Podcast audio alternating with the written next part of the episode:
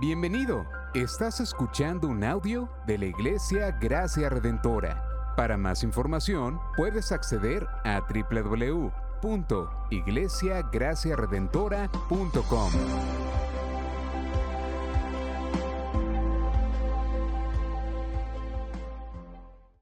Saludos hermanos, es un gozo poder estar con ustedes en esa, mañana. Eh, realmente ustedes son una iglesia eh, que seguimos mucho, son muy apreciados por nosotros, sus pastores y bueno, más todavía porque eh, hemos hecho una combinación allí entre Ciudad de Dios y Gracia Redentora para, para que pueda salir la plantación ahí en Dorado. Así que es un gozo poder estar con ustedes en esa mañana. Eh, yo soy, como el pastor dijo, soy Marcos Reversat, soy de Paraguay. Realmente no tengo idea cómo llegué a Puerto Rico. Si me preguntan hoy, no, no tengo idea cómo llegué aquí. No, ni, ni me imaginaba nunca eh, que podría estar aquí. Pero gracias a Dios, en su providencia ha permitido que yo esté aquí y ha sido un tiempo de muchísimo aprendizaje para mí, de crecimiento como familia, eh, personal y también ministerial.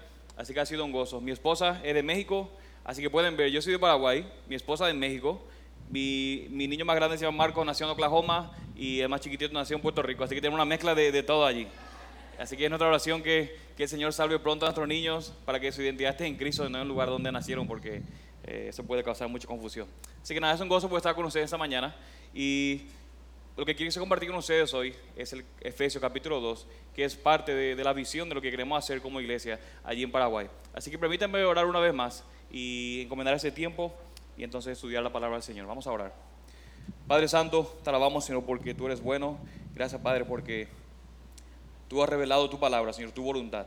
No nos has dejado, Señor, allí solos, sino que podemos conocer tu voluntad. Hay muchas cosas en nuestra vida que no podemos entender, pero tú nos has, dejado suficiente, Padre. Y nos has dado tu espíritu para que podamos vivir, Señor, con seguridad y confianza mientras esperamos el día en que tú vas a consumar todas las cosas, Señor. Donde tú vendrás como el Rey de Gloria que hemos cantado, Señor. Ya no más en humildad, sino completamente exaltación, Padre. Y todo el ojo te verá. Así que mientras esperamos ese día, te agradecemos, Dios, porque nos has dado tu espíritu y podemos caminar. Te pido esta mañana que mediante la exposición de tu palabra podamos ser animados, Señor. Y si hay alguien aquí que no te conoce, que pueda llegar, Señor, en arrepentimiento y fe a ti, Señor. Y que podamos ver que todo lo que tú has hecho, como en nuestras vidas personal y como iglesia, es un propósito, Padre. Y es que tú has escogido todo eso para morar con tu pueblo por toda la eternidad. Así que ayúdame en esta mañana, Padre, que puedas poner tu palabra de manera fiel. Y si digo algo que no sea de acuerdo a tu voluntad, cierra, Señor, los oídos de mis hermanos. Y como siempre oramos, Padre, que tu Espíritu Santo pueda predicar un mejor sermón de lo que yo puedo hacer en los corazones de mis hermanos. Te pedimos todo eso en tu- nombre. Amén y amén. Ahora, mis hermanos, yo no sé si ustedes son los que le usan las series. Veo aquí muchos hermanos jóvenes, así que probablemente sí, eh, le usan las series. Y yo creo que de las series o programas de televisión que más nos gustan o tal vez más nos llama la, la- atención son aquellos de que personas que no eran nada ante los ojos del mundo ahora tienen muchísimo. O personas que eran completamente pobres o humildes financieramente o lo que sea, son ahora personas ricas. Es por eso que programas como América Got Talent, La Voz, son tan llamativos para nosotros y tanto nos gustan. Porque nos encanta ver ese, ese tipo de situaciones. Y yo creo que una de las razones por la que tanto nos gusta estos programas es porque sabemos que en realidad esa no es la forma en la que la vida funciona para la mayoría de nosotros. La mayor parte del tiempo por lo menos. De hecho, si alguno de nosotros va a experimentar algún cambio tan radical de fortuna, de suerte como estas personas, lo más probable, o estadísticamente, es más probable que sea completamente lo contrario. O sea, de, no de la pobreza a la riqueza, sino tal vez de la riqueza a pobreza o de pobreza a más pobreza. Ese es simplemente el funcionamiento de la vida, esa es la tendencia de, de la vida aparentemente. Parece ser más descendente para la mayoría de nosotros la mayor parte del tiempo, no al revés. De hecho, para los que le gustan estudiar un poco acerca de la física y lo demás, parece que esta incluso es la tendencia de, de la naturaleza física del universo en el que nosotros estamos viviendo. La segunda ley de la termodinámica, si alguien no sabe por allí y también ha estudiado, básicamente nos dice que si el, el universo sigue durando lo suficiente, lo suficientemente años y si absolutamente nada cambia, el futuro del universo no es brillante, sino que es contrario. Va, aparentemente el universo va apuntando a que sea un lugar frío, oscuro y sin vida. Y a menos que alguien intervenga en las leyes de la física, ahí es donde aparentemente se dirige el universo. Así que mis hermanos, no es de extrañar que, que nos usen tanto, nos llamen tanto la atención una historia o relatos que nos cuentan una historia diferente a nuestra realidad. Por eso nos gustan también historias o películas de la vida real, donde personas que pasaron su sufrimiento tienen un final feliz. Nos encanta. Incluso si son ficción, series de ficción o programas de ficción, aún ellos nos dan un poco de aliento, de ánimo en medio de nuestras propias vidas que parecen estar en declive la mayor parte del tiempo. Pero mis hermanos, ¿qué pasaría si existiera una historia o una realidad, una vida de pobreza a riqueza, de no, solamente, de, no ser nada a, ser, a tener todo, pero no solamente para algunos afortunados, no solamente para algunas personas seleccionadas, sino para todos nosotros? Si hubiera algo así, ¿qué pensarían de eso, mis hermanos? Y en lenguaje bíblico tal vez, ¿qué pasaría, mis hermanos, si hubiéramos o si alguien hubiera encontrado una manera de revertir la maldición del pecado y las consecuencias del pecado, de manera que la vida no terminara en muerte, sino más bien en una mejor y mayor vida. ¿Qué pensarían si escucharan una historia así? ¿Cómo la describiríamos? ¿Como un cuento de hadas? De manera que esa mañana lo que quiero compartir con ustedes es justamente lo que el apóstol Pablo escribe a los cristianos que viven allí en Éfeso en el que su intención justamente era animarlos a ellos a poder mantenerse firmes en su fe y en unidad. No solamente a perseverar en su fe, sino también en unidad entre ellos, contra la presión del mundo, pero también contra la presión de dividirse entre ellos mismos. Y es notable que la forma que el apóstol Pablo hace eso es recordándoles quiénes son, su identidad, pero también quiénes son como iglesia. Y que como iglesia son las personas que hacen visible a Dios. ¿Alguna vez han pensado así como iglesia? Que somos nosotros los que hacemos visible a Dios. Justamente esto es lo que el apóstol Pablo le muestra a ellos, que la iglesia local de Éfeso y por consiguiente la iglesia local en Gracia Redentora, somos personas que muestran la sabiduría y el poder de Dios a un mundo que está mirando.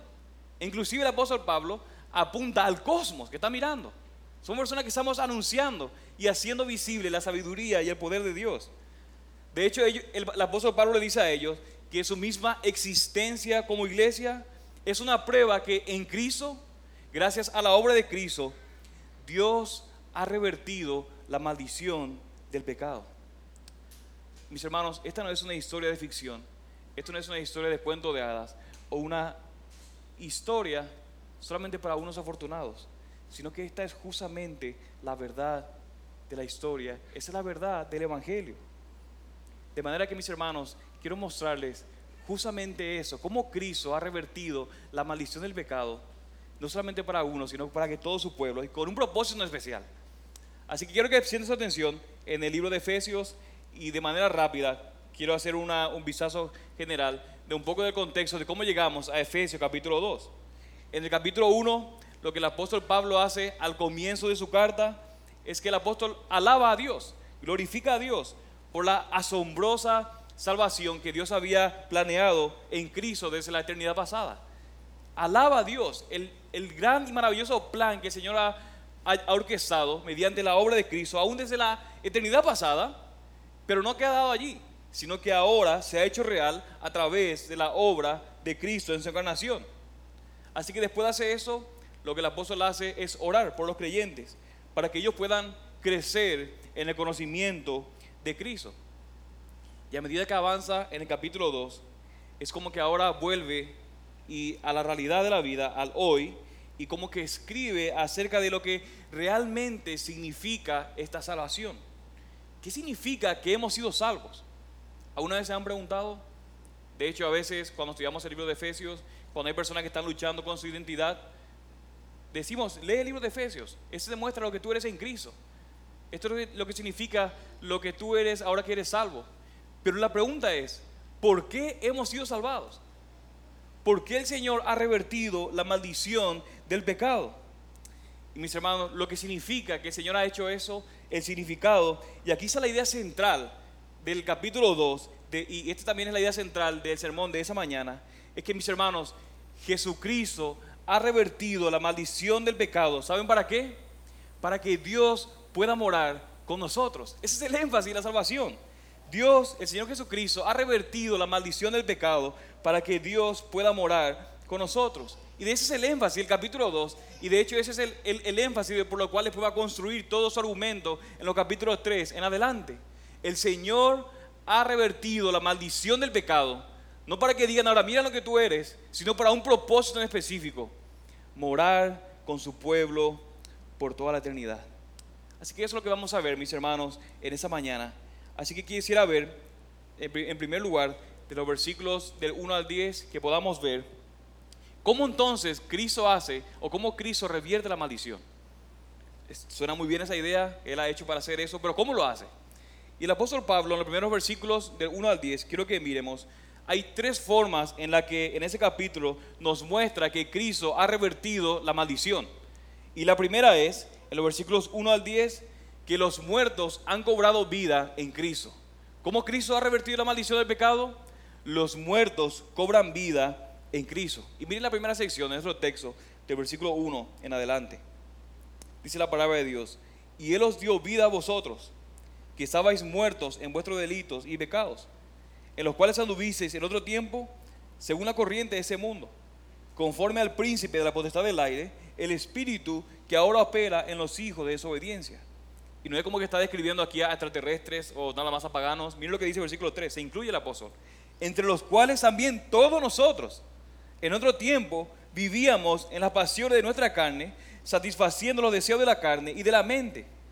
Y éramos por naturaleza hijos de ira, lo mismo que los demás.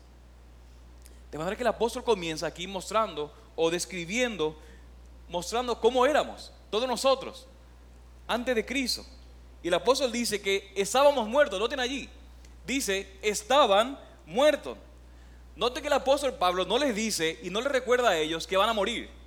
No les dice, ¿sabe qué? Ustedes van a morir. No, él les dice, ustedes y también nosotros ya estaban muertos fuera de Cristo.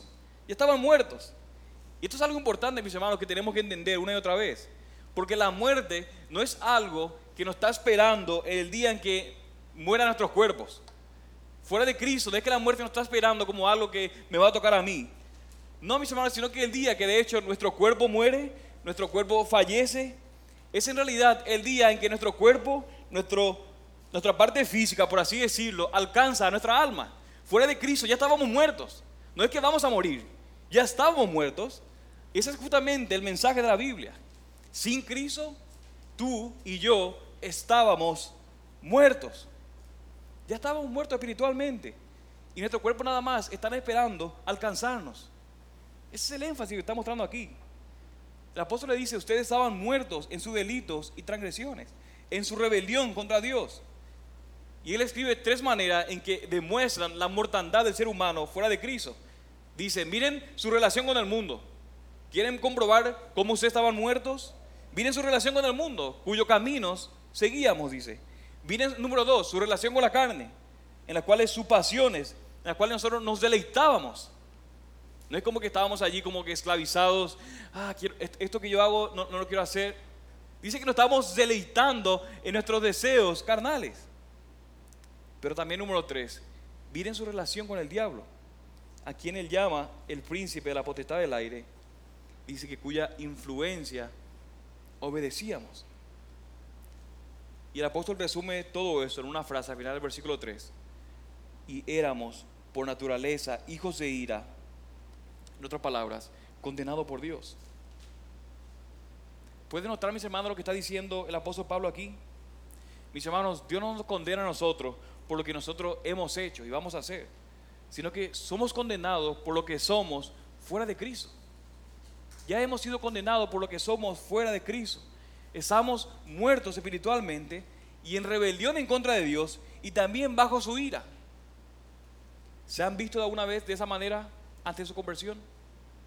Esto es como la manera como el apóstol mismo lo describe. Y no solamente eso, sino como que el apóstol Pablo parece que se esfuerza aún más en estos primeros versículos para señalar no solamente que esta es tu situación, sino que también no hay absolutamente nada que puedas hacer para cambiar tu situación. Eso se pone peor todavía. Estás mal, estás muerto, pero encima no puedes hacer absolutamente nada para cambiar tu situación. De hecho, ese es justamente el punto de estar muerto.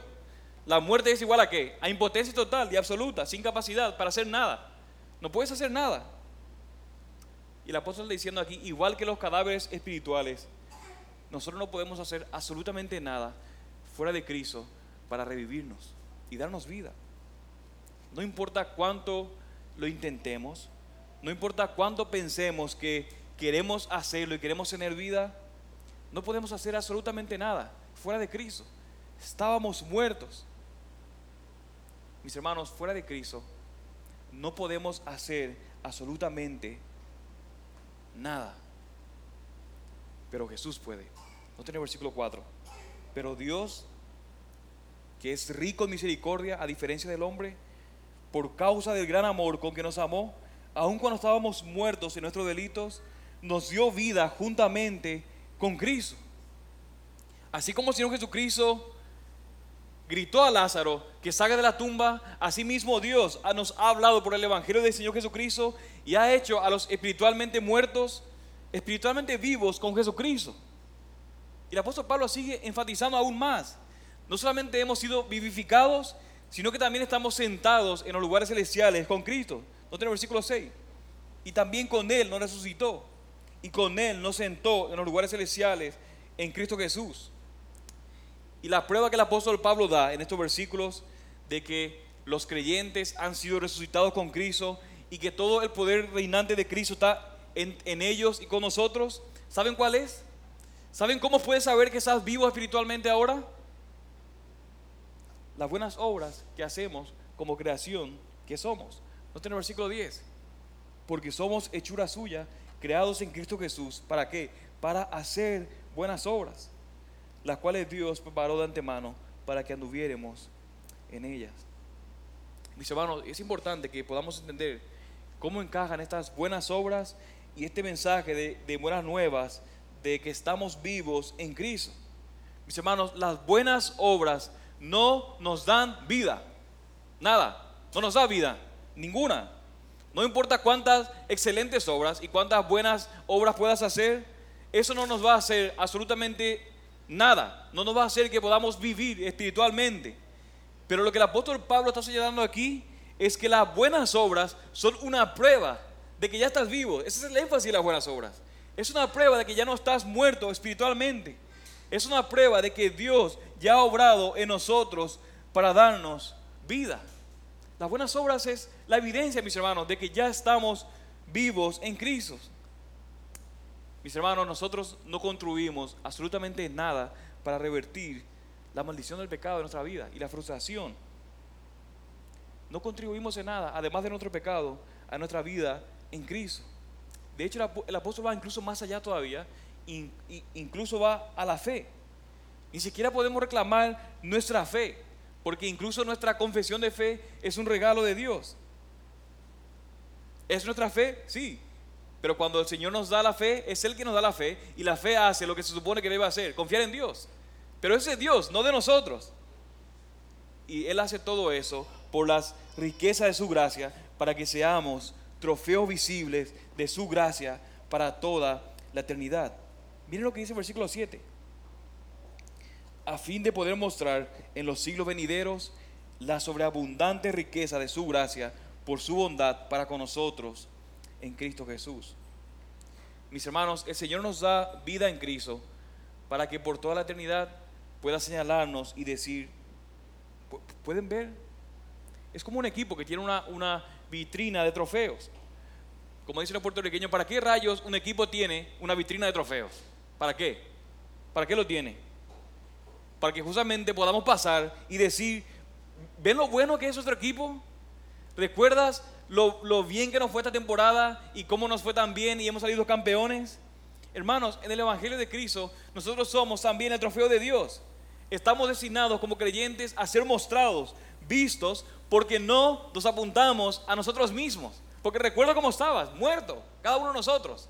Y si ahora estamos vivos, es para poder apuntar a Dios y no a nosotros mismos. Porque los trofeos no son sobre ellos mismos, no dicen, mira, qué, qué excelente trofeo. No, sino que el trofeo apunta al equipo que lo ganó. Y eso es justamente lo que estamos destinados a hacer por toda la eternidad. Trofeos de la gracia de Dios. Que podamos glorificar a Dios al ver a cada uno de nosotros. Pero mis hermanos, no podemos llegar a nada de eso a menos que primeramente entendamos que aparte de Cristo estamos muertos. ¿Sabemos que sin Cristo estamos muertos? ¿Puedes saber que sin Cristo estás muerto? Y si alguien aquí en esta mañana que no es creyente, ¿puedes saber que sin Cristo estás muerto? ¿Y sabes qué? Yo creo que sí puedes saber que estás muerto sin Cristo. Y esta es la razón por la que yo creo que sí. Porque todos nosotros, antes de conocer a Cristo, antes de llegar al Evangelio, hacíamos cosas constantemente para tratar de sentirnos vivos. Queremos sentirnos vivos y hacíamos cosas, recurríamos al dinero, a las drogas, al alcohol, buscamos el éxito, buscamos fama, logros, títulos, opiniones de los demás. Buscamos todo tipo de cosas para hacernos sentir valiosos y que estamos vivos. Y, lo loco es que funciona, por, tal vez por un día, por una semana o por un mes, pero al final siempre se desvanece. ¿Y entonces qué? Tienes que volver por más, pero en realidad al final no dura tanto. Hasta que después de un tiempo, las cosas en las que nosotros estábamos buscando viva, vida perdón, y significado, en realidad se parecen más a la muerte que a la vida. Porque eso es lo que son. Nos han destinado para darnos vida. Amigos, solamente Cristo nos da vida. Él es el único que puede darnos vida y revertir la maldición del pecado. Pero para los que, estamos, los que somos creyentes, ¿qué estamos haciendo con la vida que nos ha dado el Señor? Porque nosotros estábamos muertos y ahora, estamos, ahora vivimos. ¿Qué hacemos con esa vida? ¿Qué haces con tu vida como creyente? ¿La gastamos para nosotros mismos? Espero que no, mis hermanos, porque fuimos creados en Cristo Jesús para hacer buenas obras. Así que utilicemos, mis hermanos, nuestra vida para demostrar que estamos vivos y que somos un trofeo de la gracia de Dios. Así que, ¿cómo revierte Cristo la maldición? En primer lugar, los muertos cobran vida. Pero eso no es la única manera en la que la Biblia habla de la maldición. También hay otra forma en la que habla de la maldición la Biblia y es la imagen de la exclusión y del destierro. Así que, ¿cómo Jesús revierte la maldición? En segundo lugar, los excluidos son acercados. Los muertos cobran vida en Cristo y en segundo lugar, los excluidos son acercados por medio de Cristo. Nota el versículo 11. Recordad pues que en otro tiempo vosotros los gentiles en la carne, llamados incircuncisión por la tal llamada circuncisión, hecho por manos en la carne, recordad que en ese tiempo estabais separados de Cristo. Noten, excluidos de la ciudadanía de Israel, extraños a los pactos de la promesa, sin tener esperanza y sin Dios en el mundo. ¿Qué significa eso? Bueno, cuando Dios había elegido a Abraham para ser el padre de un nuevo pueblo, Israel, Él les dio la señal de la circuncisión. Y esa señal, esa marca física en el cuerpo de la circuncisión, tenía la intención de establecer a Abraham y a todos sus descendientes, aparte del resto del mundo, como el pueblo de Dios, o el lugar donde Dios estaba. Ese era el énfasis de la elección de Abraham, el pueblo entre el cual se podía encontrar Dios. De manera que solamente era Abraham y sus descendientes. De manera que todos los demás, no israelitas, somos conocidos como gentiles. Así que si no hay ningún descendiente de judío aquí o de israelita, todos nosotros somos conocidos como gentiles, los incircuncisos. De manera que el apóstol Pablo señala eso y le recuerda a los cristianos en Éfeso que no solamente estaban muertos, sino que también estaban excluidos de la ciudadanía en Israel porque eran gentiles estaban afuera. Y ser excluido de Israel era ser excluido de la salvación. Como dice el apóstol aquí, era estar sin esperanza y sin Dios en el mundo. ¿Por qué eso, mis hermanos? Porque todas las promesas de salvación de Dios vendrían a través de Israel. Toda la, la, obra de salvación de Dios vendría a través de esas promesas, esos pactos que Dios hizo con Israel. De manera que los gentiles todos nosotros éramos como forasteros. No teníamos manera ni ninguna forma de ser parte de las promesas donde había salvación y esperanza. Así que no solamente estábamos muertos, sino que completamente excluidos, deserrados. Pero Cristo, otra vez, versículo 13. Pero ahora en Cristo Jesús, vosotros que en otro tiempo estabais lejos, habéis sido acercados por la sangre de Cristo. Mis hermanos, nosotros estábamos en el exterior, mirando desde afuera la salvación, incapaces de hacer absolutamente nada al respecto. No teníamos derecho, ni siquiera podíamos hacer ninguna reclamación a Dios, ni medios para cambiar los términos de las promesas de los pactos de Dios. Si nosotros íbamos a acercarnos a Dios, si íbamos a venir a la presencia de Dios, alguien tenía que encontrar la manera de hacerlo. Alguien tendría que acercarnos, pero no por nosotros mismos. Ninguno de nosotros podía hacerlo. Estamos excluidos. Y eso es justamente lo que hizo Jesucristo. De manera que por la fe en Cristo, los que éramos de afuera, ahora somos de adentro. Somos parte del pueblo de Dios. Los que estábamos separados de Dios debido a nuestro pecado y debido a nuestra naturaleza pecaminosa, ahora nos hemos sido acercados por Cristo, por el sacrificio de Cristo. Los que éramos extranjeros y ajenos a todas las promesas de Dios, ahora podemos ser ciudadanos y poseedores del reino de Dios con todos los derechos y con todos los privilegios que se le dan a los ciudadanos del pueblo. De manera que una vez más, mis hermanos, ¿cuál es nuestra esperanza? ¿Qué estamos haciendo para sentirnos vivos? Y mis hermanos, yo creo que para muchos de nosotros, si pensamos en nuestras vidas, en la forma como vivimos, muchos de nosotros tenemos el deseo de sentirnos incluidos. Y a veces decimos, no, yo no, necesariamente me quiero sentir incluido, pero por otro lado tenemos un miedo desesperado de sentirnos excluidos. Ninguno de nosotros nos sentimos que no queremos ser excluidos, rechazados. Mis hermanos, lo que tenemos que reconocer es que ese deseo de sentirnos incluidos, de que me acepten, de que me, pueda sentir parte y no ser rechazado, en realidad es solamente un eco de la profundidad de una necesidad mucho más profunda que tenemos nosotros como seres humanos. Porque ese es un eco de nuestra necesidad, de nuestros deseos de ser incluidos por Dios, con el que nos hizo. Como estamos sin Dios, sin Cristo, estamos excluidos. Así que sentimos el deseo, el, deseo profundo de nuestro corazón es sentirnos incluidos por el Dios que nos hizo y lo manifestamos buscando ser incluidos en la sociedad, en clubes, en grupos, en, lo que sea, aún en la iglesia. Me quiero sentir parte de algo. Mis hermanos, pero el Señor Jesucristo nos unió y nos hizo que los que estábamos alejados ahora podamos estar con Cristo y con esperanza.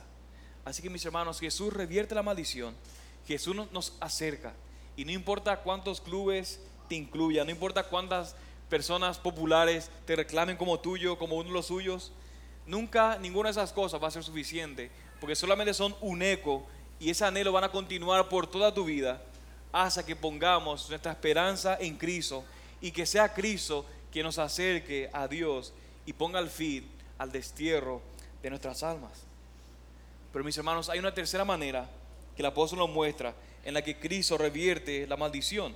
Él nos ha dado vida, Él nos ha acercado y tercer lugar, los divididos son reconciliados en Cristo. Noten el versículo 14.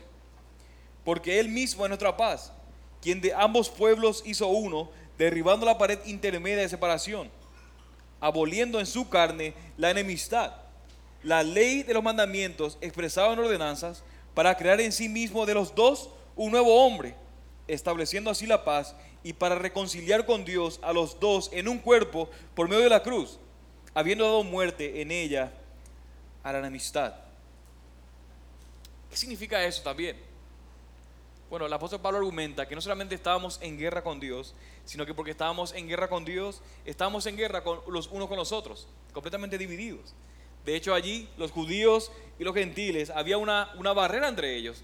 De hecho, esa barrera hasta era visible para cualquiera que pudiera ver allí en el pueblo eh, en Jerusalén. Había un muro, de hecho, que impedía que los gentiles pudieran entrar en el templo. Y el apóstol Pablo pudiera tener esa idea en mente. Pero es notable, mis hermanos, lo que el apóstol señala, que lo que separa a los judíos de los gentiles, ¿saben qué cosa es? La ley. Dice, la ley de los mandamientos empresados en ordenanzas.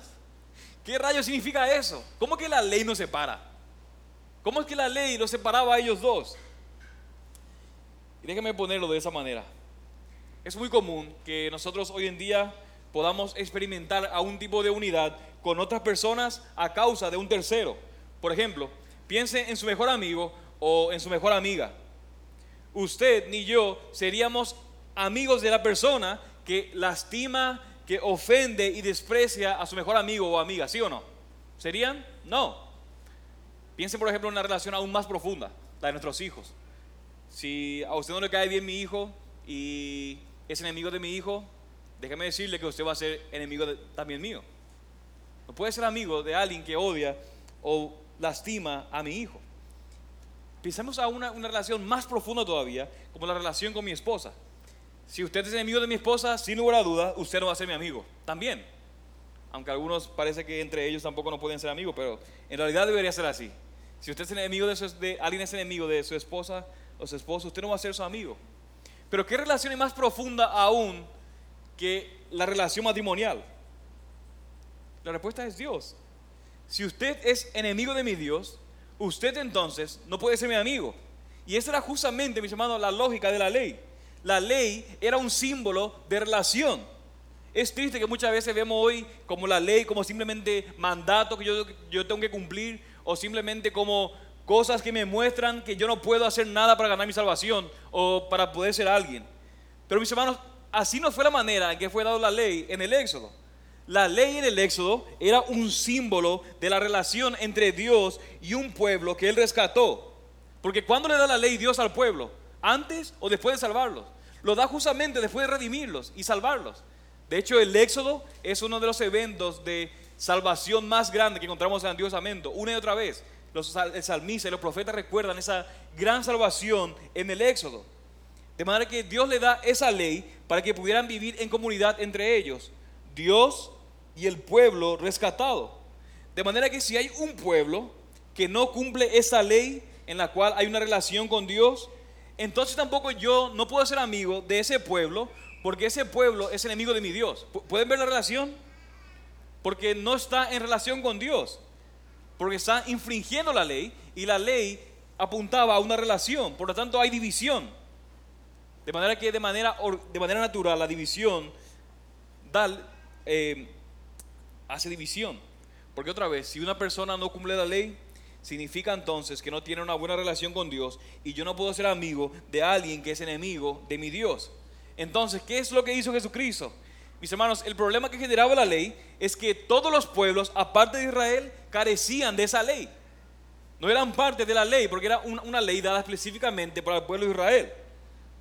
De manera que, otra vez, lo que Jesús hace es cumplir esa ley para que entonces personas de toda raza de toda tribu y de toda lengua y nación puedan ser reconciliados, no por la ley, sino por medio de Jesucristo. Otra vez, no por medio de la ley, sino por Jesucristo. Cristo cumple la ley por, por, ese pueblo y entonces ellos son reconciliados con Dios a través de Cristo. Entonces yo puedo tener reconciliación con el pueblo que está en paz con mi Dios. Otra vez, no por medio de la ley, sino por medio de Jesucristo. De manera que no importa la cultura, no importa la nación, no importa la ley que tenga mi nación, yo puedo ser reconciliado con Dios y tener paz con Dios por medio de Jesucristo. Y entonces cuando esto sucede, ¿qué es lo que pasa? Paz entre personas. Porque yo puedo ir a la China y encontrar a una persona que está en paz con mi Dios, igual que yo, y, porque, y por él es que puedo tener unidad con esa persona. El pueblo gentil no, tenía, no era parte de esa ley, pero ellos eran reconciliados con Dios, no por la ley, sino por medio de Jesucristo. Así que yo no necesitaba cumplir la ley para ser reconciliado con Dios, sino por medio de Cristo. Así que el pueblo de Israel podía ir a un gentil y porque él está en paz con mi Dios, yo puedo tener paz con él. Ese era el énfasis de lo que está diciendo aquí. Así que el énfasis es, no importa lo radical que sea la diferencia en cultura, raza, color de piel, por el hecho de que estamos en paz con Dios, podemos tener en paz y unidad los dos. Él es amigo de mi Dios, así que yo puedo estar en paz con Él. Y eso es exactamente lo que dice el versículo 14 al 18. Miren otra vez. Porque Él mismo es nuestra paz, quien de ambos pueblos hizo uno. Gentiles y, judíos, derribando la pared intermedia de separación, aboliendo en su carne la enemistad, la ley de los mandamientos expresada en ordenanzas, para crear en sí mismo de los dos un nuevo hombre, estableciendo así la paz y para reconciliar con Dios a los dos en un cuerpo por medio de la cruz, habiendo dado muerte en ella la enemistad. Y vino y anunció paz a vosotros que estabais lejos los gentiles, y paz también a los que estaban cerca, porque los judíos tampoco pueden ser salvos por la ley. Porque por medio de él, los unos y los otros que estaban divididos, tenemos nuestra entrada ahora al Padre en un mismo espíritu. El apóstol está diciendo a ellos, ustedes ya no son gentiles, ustedes ahora son parte del pueblo de Dios en Cristo. Así que no importa más si tú eres judío o gentil, ya no piense más en eso, esos son términos superficiales. Se necesita confiar en el Evangelio para poder entrar y ser parte del pueblo de Dios. De manera, mis hermanos, que esto es lo que significa que Jesús ha revertido la maldición del pecado. Esto es lo que celebramos todos los domingos. Y eso es lo que te invitamos si no conoces al Señor Jesús. Él nos ha dado vida, Él nos ha acercado, pero también nos ha reconciliado los unos a los otros. Y lo ha hecho todo eso a través de su muerte y por el poder de su resurrección. Y todo el mundo puede decir, wow, qué tremendo trabajo, qué tremenda obra que hizo el Señor, mire lo que soy ahora, me puedo ir tranquilo en mi paz, en mi casa. Pero la pregunta sigue siendo, mis hermanos, ¿por qué Dios hizo todo eso? ¿Por qué nos dio vida? ¿Por qué nos ha acercado? ¿Y por qué nos ha reconciliado? Y aquí, mis hermanos, es a donde el apóstol Pablo ha querido llegar en esta sección y es justamente lo que va a hablar el rezo de la carta. Mis hermanos, Dios hizo todo eso para morar con nosotros y así hacerse visible al mundo. Y aquí está mi último punto, mis hermanos.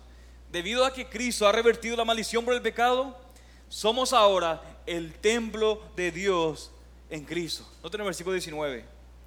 Así pues, pues ya no sois extranjeros ni advenedizos, sino que sois conciudadanos de los santos y sois de la familia de Dios edificado sobre el fundamento de los apóstoles y profetas, siendo Cristo Jesús mismo la piedra angular, en quien todo el edificio, bien ajustado, va creciendo para ser un templo santo en el Señor, en quien también vosotros sois juntamente edificados para morada de Dios en el Espíritu. Y lo que está haciendo en este último versículo el apóstol Pablo es dando varias imágenes para describir nuestra nueva identidad en Jesucristo como iglesia. Son imágenes de intimidad. Pero la imagen en la que realmente se está centrando el apóstol es la imagen del templo. Y uno puede decir, pero ¿qué tiene que ver el templo? ¿Cómo que el templo? Si el templo era de adiosamento. Pero mis hermanos, este es el énfasis aquí. Y yo sé que tal vez pueden estar mucho para, digerir, pero préstame atención en eso, mis hermanos. Esto es, esto es el énfasis de esto, de por qué Dios hizo todo eso. El Señor hizo todo eso y es la imagen del templo, porque esto es lo que siempre estuvo destinado a hacer el pueblo de Dios. El templo de Dios, es lo que fuimos destinados a hacer. Desde Adán y Eva en el jardín del Edén, hasta Israel en la tierra prometida y hasta la iglesia hoy, este es el mensaje de toda la Biblia. El pueblo de Dios es el lugar donde Dios habita. Ese es el énfasis del texto, de toda la Biblia. El pueblo de Dios es el lugar donde Dios habita. Los profetas del Antiguo Testamento hoy y otra vez proclamaban que Dios no habitaba en un edificio hecho por manos humanas, vez tras vez. Y a medida que Israel se apegaba a su templo, ellos pensaban que era especial porque tenían un templo, un edificio. Sin embargo, los profetas recordaban una vez y vez tras vez que Dios no podía ser contenido en un edificio hecho por manos humanas. la pregunta es, ¿dónde vive Dios? Dios habita en un edificio hecho por sus manos, no las nuestras. Sus manos, mis hermanos, no las nuestras. Y ese edificio donde Dios habita no es de ladrillos y piedras, es su pueblo. Mira el texto nos dice que está construido sobre Cristo como la piedra angular y sobre el Evangelio predicado por los apóstoles como su fundamento. Pero el edificio en sí mismo, ¿quién es? Es la iglesia. Personas de todas épocas, judíos y gentiles, hombres y mujeres que se han unido a Cristo quién es el verdadero templo. De hecho, Apocalipsis 21, si lo revisa, el apóstol, nos da, el, apóstol Juan nos da una increíble visión de esta ciudad santa, del templo que desciende del cielo, cuando dice, he aquí el tabernáculo de Dios está entre los hombres, y Él habitará entre ellos, y ellos serán su pueblo, y Dios mismo estará entre ellos. Y el apóstol Pablo sabía que ese, ese día estaba en el futuro, ya que dice que ese templo todavía va creciendo, se está construyendo cuando Dios llama a personas de muerte a vida en todo el mundo, de cada tribu, de cada nación, a través de todos los tiempos. Pero lo notable de esto, mis hermanos, es que el apóstol Pablo está diciendo a quién esto, a la iglesia local de Éfeso y por tanto también a la iglesia local de Gracia Redentora, que estamos siendo edificados en una morada en la que Dios vive por su espíritu. Cristianos en Éfeso, cristianos en Puerto Rico, cristianos en Paraguay, cristianos de la iglesia bautista, de la iglesia bautista Ciudad de Dios, iglesia y, la iglesia Gracia Redentora, estamos siendo edificados en una morada en la que Dios mismo vive por su espíritu. No solamente la iglesia universal hace visible a Dios, sino que también la iglesia local, nosotros hacemos visible a Dios. Nosotros mostramos a las personas dónde se encuentra Dios. Así que ¿dónde se encuentra Dios en este mundo? Donde siempre estuvo, en medio de su pueblo. Y podemos saber quiénes son su pueblo, porque son aquellos en quienes Cristo ha revertido la maldición son los que, están vivos con la vida de Dios, los que tienen intimidad con Dios y los que están en paz con Dios y, entre ellos mismos. Y mis hermanos, esto no es lo que nosotros somos individualmente. Y otra vez, voy a repetir otra vez eso. Esto a veces podemos perdernos en la carta de los Efesios. Esto no es lo que individualmente somos, sino que esto es lo que somos todos nosotros. No es lo que yo soy personalmente, sino que es lo que somos nosotros. Nosotros somos el templo. No este edificio, este edificio solamente es un lugar donde un grupo de personas podemos reunirnos y no mojarnos. En otras palabras, está bien que nos guste un templo, un lugar, pero este edificio no es el templo. Nosotros lo somos y es por eso que debemos dejar de pensar, mis hermanos, en nuestra vida como un deporte solitario. Porque nosotros somos el templo. Muchas veces cuando pensamos en que Dios habitará entre nosotros, pensamos en el futuro, algún día en el cielo, como en Apocalipsis 21, y pensamos que hoy Dios solamente habita en medio de nosotros de manera individual, personal. Y ambas ideas son ciertas, pero mis hermanos, el futuro también es ahora. Y este es el énfasis de todo nuestro testamento. Experimentamos las bendiciones de la ciudadanía y la intimidad con Dios y la paz con Dios corporativamente, como pueblo. Ese es el énfasis. Es como pueblo que experimentamos las bendiciones de la ciudadanía y la intimidad con Dios. No solamente los domingos a la mañana, aunque esto es nuestra parte muy importante de lo que hacemos, sino que también experimentamos cuando construimos nuestras vidas los unos con los otros, cuando nos incomodamos los unos con los otros, cuando nos servimos los unos con los otros, cuando nos amamos los unos con los otros. Y creo, mis hermanos, con demasiada frecuencia buscamos cosas como intimidad con Dios. ¿Han escuchado una vez eso? Necesito más intimidad con Dios. ¿Qué significa? Es como una sensación de paz con Dios que lo encontramos por nuestra propia cuenta. Eso es lo que significa, cuando decimos intimidad con Dios. Mis hermanos, pero si creemos en el Nuevo y obviamente que lo creemos, esa búsqueda de intimidad con Dios, personal y de satisfacción de paz interior, por nuestra propia cuenta, ¿saben qué? Es una búsqueda inútil. Porque los monjes y los ermitaños de la iglesia primitiva se equivocaron. Dios no se encuentra retirándose en algún lugar interior privado. Dios no se encuentra al retirarse y separarse de las personas difíciles y vivir en el desierto. Dios se encuentra aquí mismo, entre su pueblo, en esa comunidad. Nosotros lo encontramos juntos. Y por eso, mis hermanos, quiero animarlos, y particularmente a los miembros de esa iglesia, a que construyan su vida con la iglesia. Porque esto es lo que somos como iglesia. Tenemos que orientar nuestras vidas no solamente alrededor de nuestra familia biológica, que algún día va a terminar, sino que orientemos también nuestra vida en torno a nuestra familia espiritual que nunca terminará. Porque ahí es donde está Dios. Y es para eso que Él nos hizo, para que podamos morar con Él como pueblo por toda la eternidad. Ya para concluir, mis hermanos, para algunos de nosotros, esta visión de lo que el Señor ha hecho y por qué lo ha hecho, puede cambiar tal vez para algunos de nosotros una manera radical en nuestra forma de pensar. Porque nosotros la próxima semana vendremos a la iglesia otra vez, pero no más y nunca más como consumidores. Donde yo vengo aquí para que me satisfagan mis necesidades espirituales, como un McDonald's espiritual. Y si no se satisfacen mis necesidades espirituales, ¿qué voy a hacer? Voy a buscar otro lugar, como si fuera un centro comercial espiritual, al que llamo iglesia, donde estoy buscando un lugar para satisfacer mis propias necesidades. Mis hermanos, como creyentes necesitamos dejar de pensar como consumidores y empezar a pensar como productores. Estoy aquí en esa iglesia como parte de una obra de construcción. Eso es lo que dice el apóstol. De manera que mi trabajo constantemente, no solamente los domingos, sino durante toda la semana, es cómo puede ser, cómo puedo yo ser parte y formar parte de esa iglesia local y cómo puedo hacer que estas personas sean parte en mi vida. ¿Por qué? Porque estamos unidos en Cristo me encanta la ilustración de la iglesia como un, racimo de uvas, así lo dice, racimo, ¿verdad? En donde nosotros, cada uno de nosotros somos como las uvas. Y estamos unidos por medio del Espíritu Santo a Cristo, que es el, la rama. Así que uno de ustedes puede decir, imagínense cada uno de ustedes es una uva, y puede decir, ¿sabe qué, querido pastor? Esa uva que está al lado mío huele podrido, me cae súper mal. Está a punto de caerse, parece. Hasta me está contagiando el olor, no puedo ni verlo. ¿Sabe qué te voy a decir? Puede ser que te caiga mal y te huela mal, pero ¿sabes qué? Estás unido a Él por Cristo. Este es el énfasis de los sacramentos, mis hermanos. Mis hermanos, ninguno de nosotros hemos venido esa mañana como visitantes. Si estamos en Cristo, esta es nuestra casa. Somos residentes.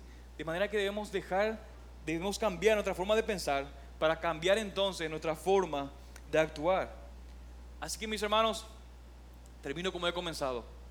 No hay un cambio de, suerte o de fortuna más profunda que la de pasar de ser un cadáver, pasar de ser un extraño mirando desde afuera porque no puedo llegar hacia adentro, pasar de ser un enemigo en guerra a ser ahora parte, miembro de la familia de Dios y parte de su templo, el lugar donde Dios habita. ¿Hay un lugar de fortuna, cambio de fortuna más grande que esa?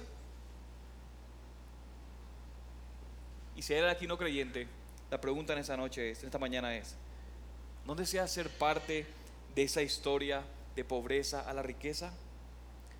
¿No anhelas ese cambio de suerte para que tu vida no siga ese largo y lento declive hacia la fría y oscura muerte? Esto es lo que ha hecho el Señor Jesucristo, mis hermanos.